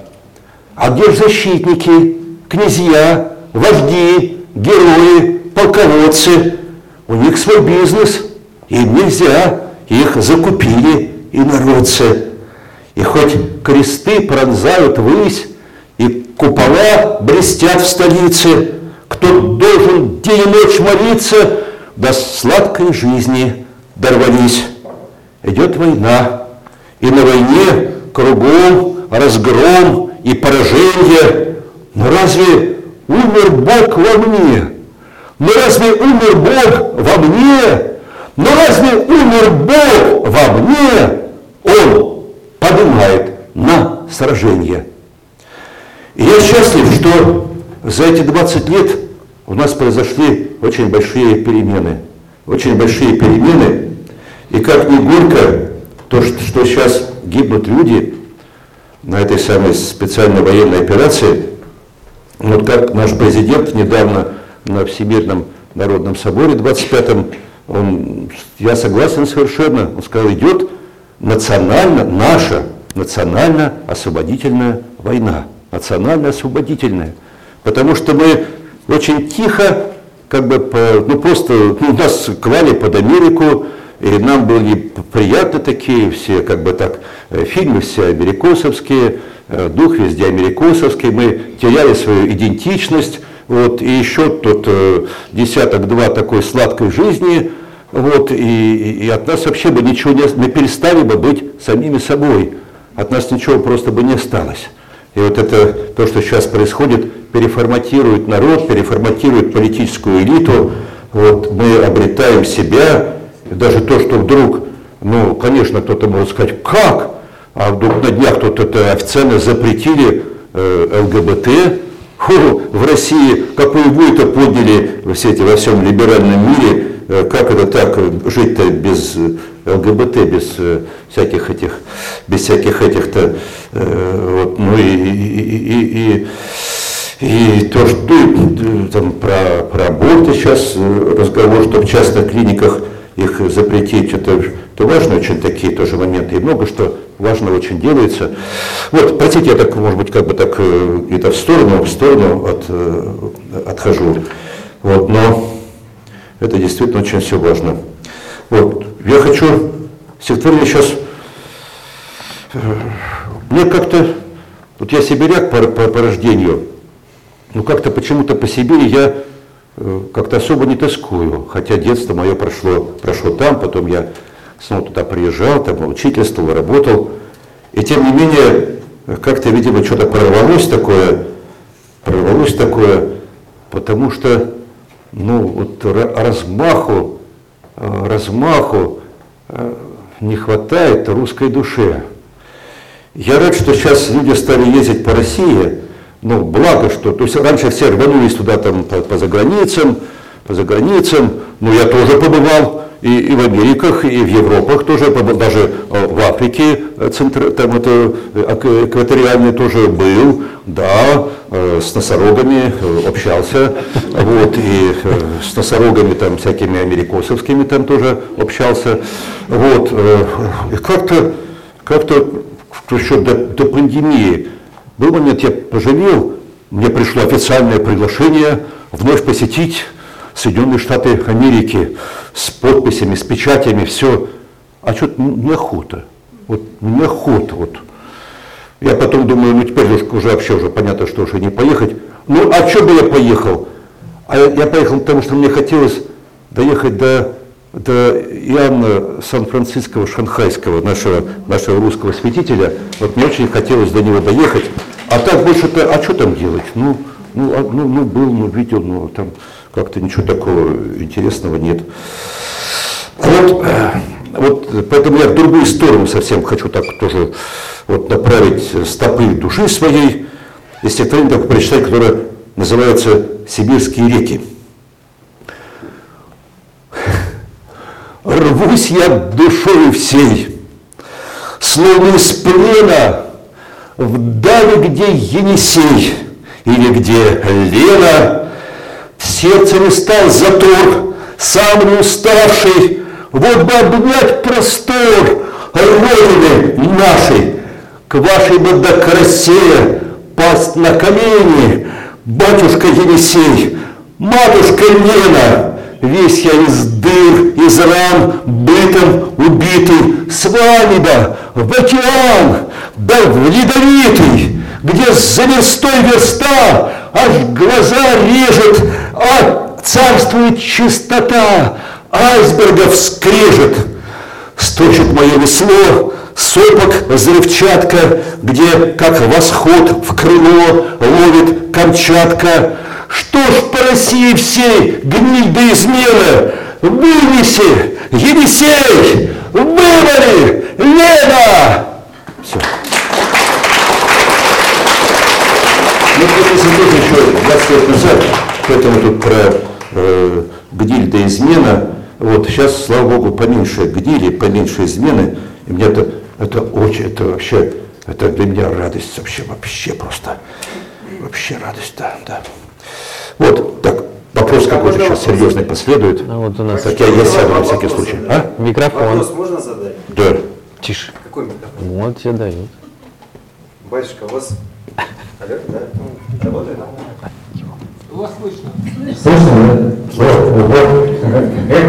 Тебя все Батюшка, у вас такое вот а, прям сердце огромное. Ну просто, а, ну мы люди творческие, да? Ну мы все люди творческие, да? А вот, и, ну, творить можно как бы в состоянии либо а, в состоянии такой радости, либо может как в состоянии такой, ну, печали, да? Но, но в состоянии как бы не получается, ну, не писать, не, что-то творить, не создавать. То есть, ну, это какие-то два пограничных состояния. И вот мне интересно, вот, а, а вы как-то умеете переключаться так с одного состояния на другое? Вот то радость, то, ну, у вас, ну, ну, понятно, что делать, то они как бы, то хочется от ваших стихов то плакать, то хочется улыбаться и радоваться. И вот э, хочется вас спросить, э, ну, совета, как, научиться вот так вот э, чувствовать и, может, как-то в момент как-то переключаться, чтобы творить и создавать. Спасибо большое за такой серьезный вопрос. Вот, как люди вам аплодируют. Вот, видите как, я такой, ну, хитрован оказался. У меня, я уже, вот, э, уже написал, что радость у меня в глубине там она живет, сидит, и что бы ни случалось, она все равно радость есть. Хотя иногда я очень переживаю, что я не спасусь. Вот. Я сегодня на исповедь ездил, который в Сергиеву Лавру, вот, и там по каким-то моментам мне отец Архимандрит, там, не буду имя называть, он как-то меня так немножко, немножко под- подбодрил. Вот. А любовь на- на- над нами, абсолютная. Что Господь это не просто любовь с большой буквы, это абсолютная любовь. И понимаете, вот это как бы, вот то, что вы сказали, там про радость, про, про, про нерадость, оно, наверное, с годами, что ли, уже как бы не так остро ощущаешь э, там радость, не радость. И, и уже такой, так, таких, э, такой амплитуды такой э, уже нету. Вот, и, просто так кажется. и можно на самом деле созерцать. И можно на самом деле созерцать, не обязательно впадая в какие-то состояния там, вот, радости, нерадости. А вот, а вот я отвечу вам, опять же, таким стихотворением. Если я его сейчас найду. Ай. Не, не найду. Не найду. Ну ладно. А сейчас вам пом- помощница поможет. Про возраст батюшка спрашивает. Не, нет, да ладно, ладно. Вот, я, я очень кулемно ответил, простите, пожалуйста.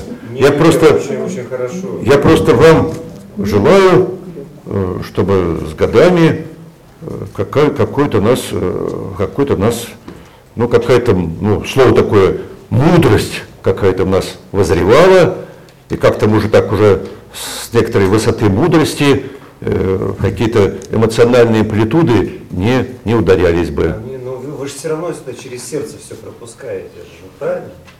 Но это невозможно написать такие стихи, не пропуская через сердце.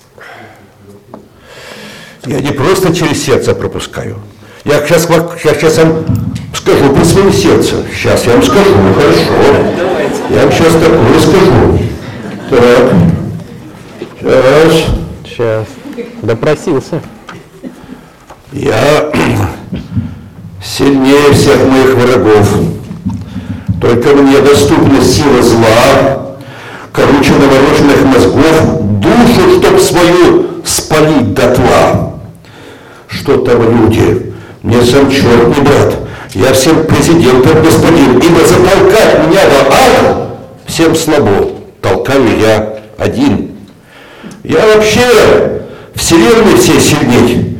Ведь не в ней выходит, а во мне, да, во мне, в, в итоге, а не в ней ад, где я пылаю в глубине.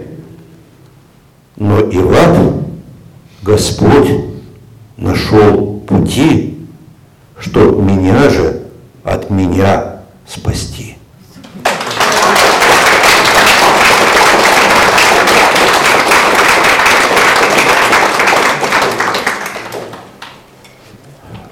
Я, может, так разрежу такое детское, у нас хотя детей в живых осталось только двое, остальные ушли, учитывая позднее время. Я хоть детям хоть скажу хоть что-то приличное про котенка. Можно? А поскольку все душой немножко дети, вот, э, то, может быть, всем это будет не лишне послушать. Котенок скользнул на крылечко. Я на руки взял малыша. Трепещет, птенчик, сердечко. Боится котячья душа. Сердечко с наперсток всего-то. Откуда же знает оно, что биться до смерти работа ему день и ночь суждено? Кто дал ему знание это? И кто запустил на века, как будто сердечко, планету для жизни малькари, щенка, а рядом зеленый кузнечик, комарики кровь мне сосут. Во всех миллиарды сердечек незримую службу несут. Зажду, зажгу благодарную свечку и высвечу знанием тьму. Кто создал сердечки? Сердечку известно давно моему.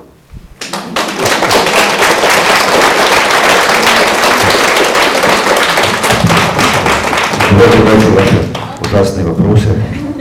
Я попробую. Мои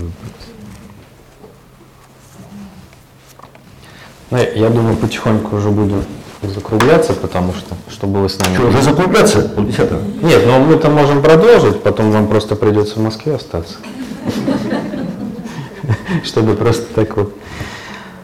А, а чье творчество, батюшка, вам больше всего нравится? Какие у вас э, любимые писатели, поэты? Вот нам было бы интересно узнать. Это вопрос для меня не, не, не, не- я не знаю. Я много кого люблю и, и, и, и где-то где-то у кого-то че- че- черпаешь э, какую-то где-то где-то мысль какую-то, где-то строчечку какую-то. Я, раз у нас вакация время там немного осталось, я про любовь вам скажу, про любовь.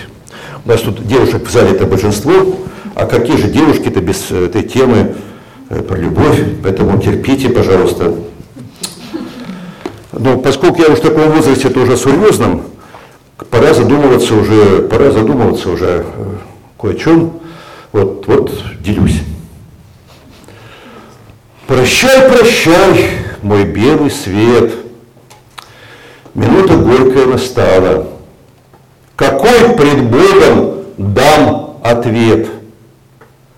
Во мне любови было мало. А плачу, что на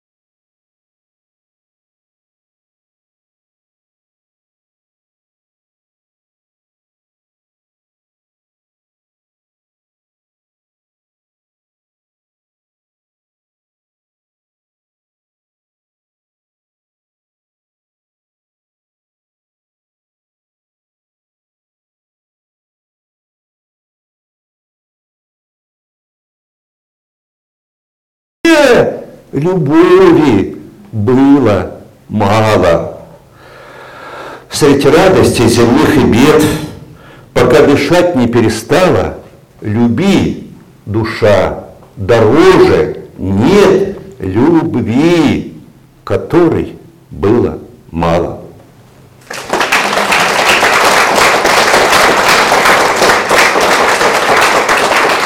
Любовь, крылатая девчонка. Но вот внимание, любовь излечивает онко заболевания.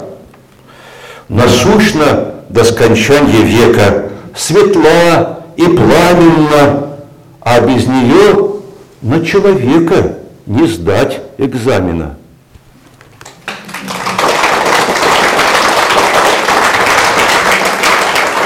Такое стихотворение совершенно легкомысленным названием. Называется «Коленки». Ну, естественно, про коленки девушек, небось, автор загляделся. Вот слушайте. У прихожанки на лужайке смеялись весело коленки, когда с другими бадминтоном она была увлечена, и солнышко на них играло. Но я тут большее приметил. Я спросить посмел об этом, и мне ответила она. Я каждый день земных поклонов за мужа положу десяток, потом за деток и за маму, еще за этих и за тех, и вас не забываю тоже, за страждущих и за болящих, и, может быть, трудом коленок и свой какой заглажу грех. О, эти милые коленки! Теперь вы мудрости учитель. Я перед вами на колени за подвиг этот стать готов. И рад, что время есть отрады. Резвитесь, радуйтесь, скачите, ведь завтра снова будет утро, пора поклонов и трудов.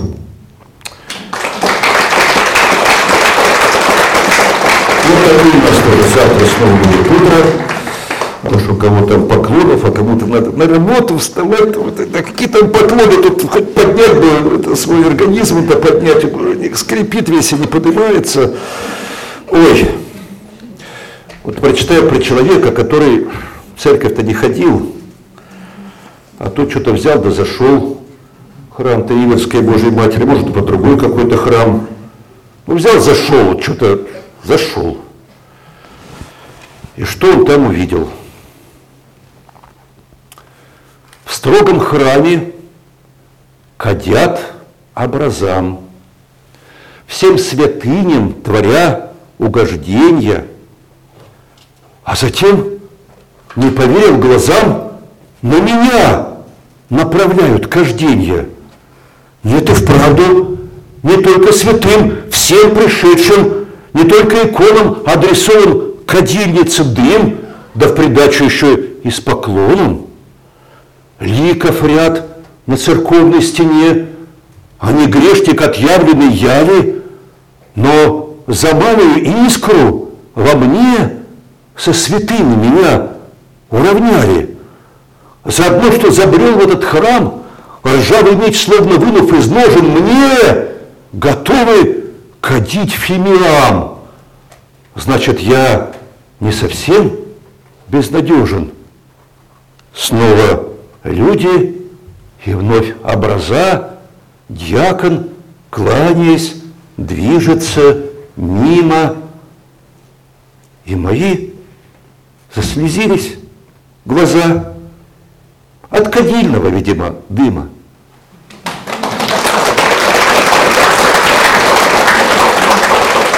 Знаете что, давайте послушаем еще песню.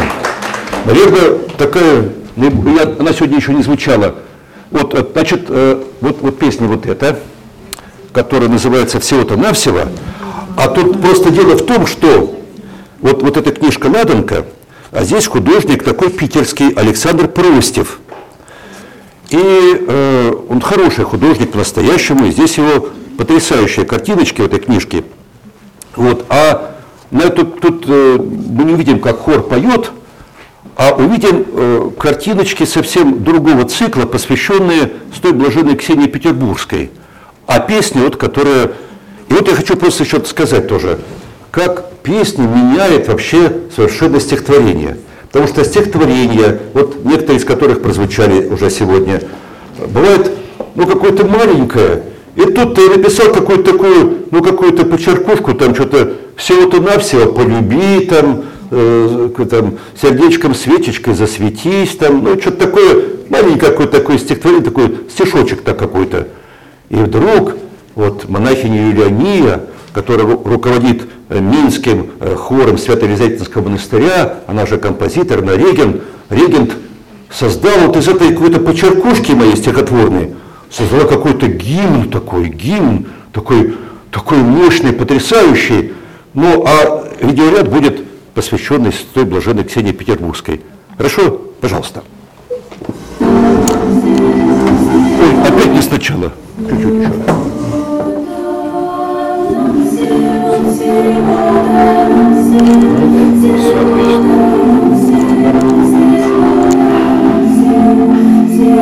Thank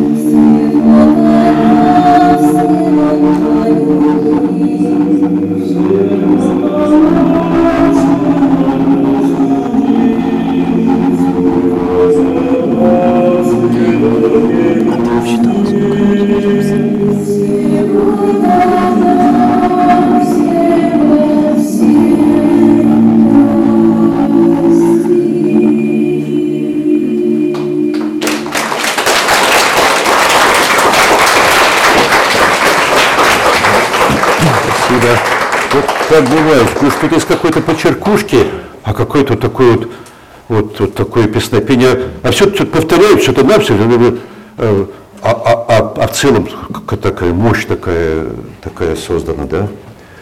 Так, вы хотите, вы встали, вы хотите сказать, что концерт окончен? Я просто переживаю, что вы успели. И на самом деле вот э, такое немножко открытие для меня, что у автора этой песни, и действительно как-то тоже вот случайно наткнулся, вы знаете, иногда а, тоже в машине включаешь, и как-то вот совершенно какое другое состояние, и а, оно вот это умиротворяет. И, конечно, вот монахи не так еще спели, так все это сделали. И действительно прям хочется вот слушать и слушать э, эту песню. Низкий поклон вам и тем, кто все это сделал э, в такой обработке. Это очень здорово. Спасибо. Так, я должен э, Аурелдею сказать какое-то доброе слово, вот и э, Виталию, брату, и вообще вам, собравшимся. Э, вот э, ну, од- одним словом я не обойдусь, а в два слова, позвольте, в два слова, и все, и все, и отпущу. Нет, Во-первых, я вы хотел бы- батюшка. Я хотел, во-первых, э, вам э, титулы какие-то э, вот, э, обозначить.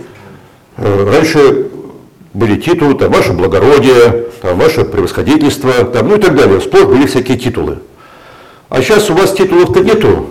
Вот у нас-то с отцом-то, вот Владиславом-то титулы-то есть. Вот, и вот, потому что он отец диакон, а я, значит, протеерей. Вот, и у меня титул-то, вот, э, вот вы поди, что даже не догадаетесь, какой у меня титул такой, очень, очень звучный такой, очень звучный. Вот, вот, батюшка, вот скажите, какой-то у меня титул.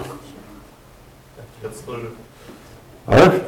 Ваше высокопреподобие. Да, да. Вот я зовусь ваше высокопреподобие, представляете? Вот Сергей Дарьин сказал просто преподобный, Серафим Саровский сказал просто преподобный, а вот я, я высокопреподобие. И мне стало очень, очень даже не по себе. Я думаю, а это самое, как это, утром машешь бутерброд, сразу мысли, а как народ и он в рот. Так вот, э, значит, э, вот теперь ответка. И где блистательная светскость, где аксельбанты и балы? Я улыбнусь вам, ваша светлость, за то, что вы душой светлы. Пускай весь мир охвачен торгом, я только благородству рад. Высочество, скажу с восторгом, кто духом стал, аристократ. Пока Россия, а не Раша, стоит свободную страной, скажу, величество вы наше тому, кто стал величиной.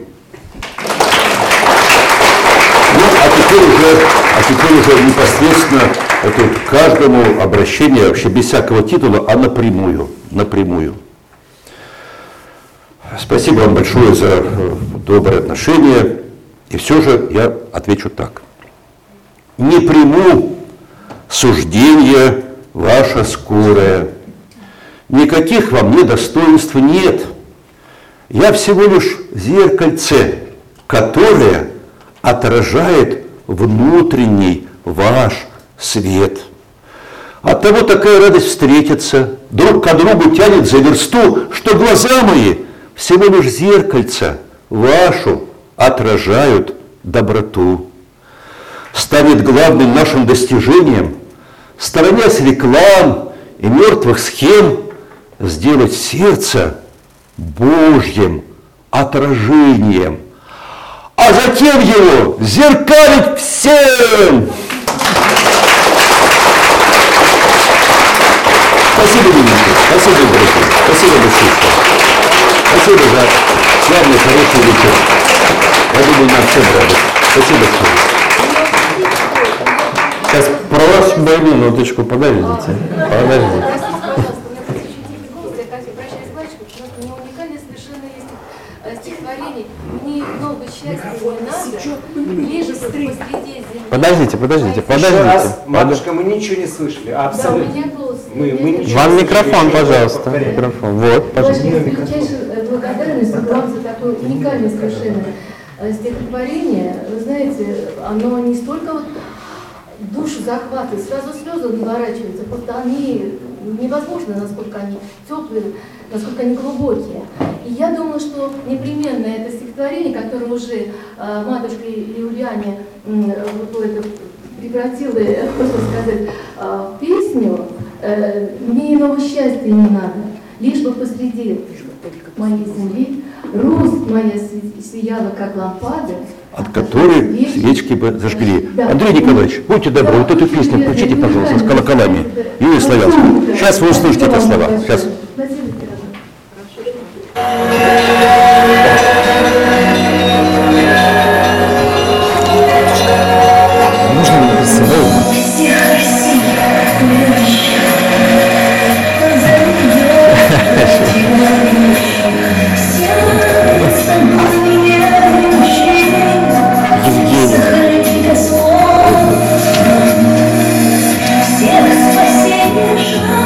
Просто по-простому. По-простому.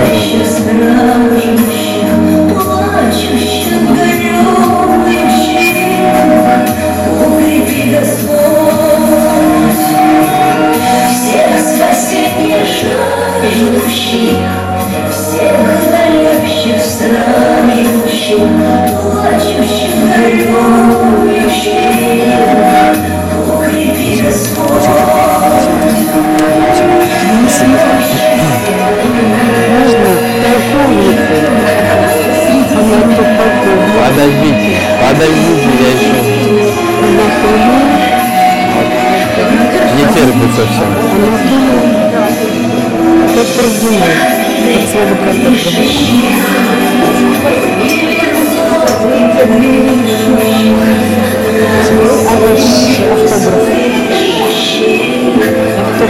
Подождите,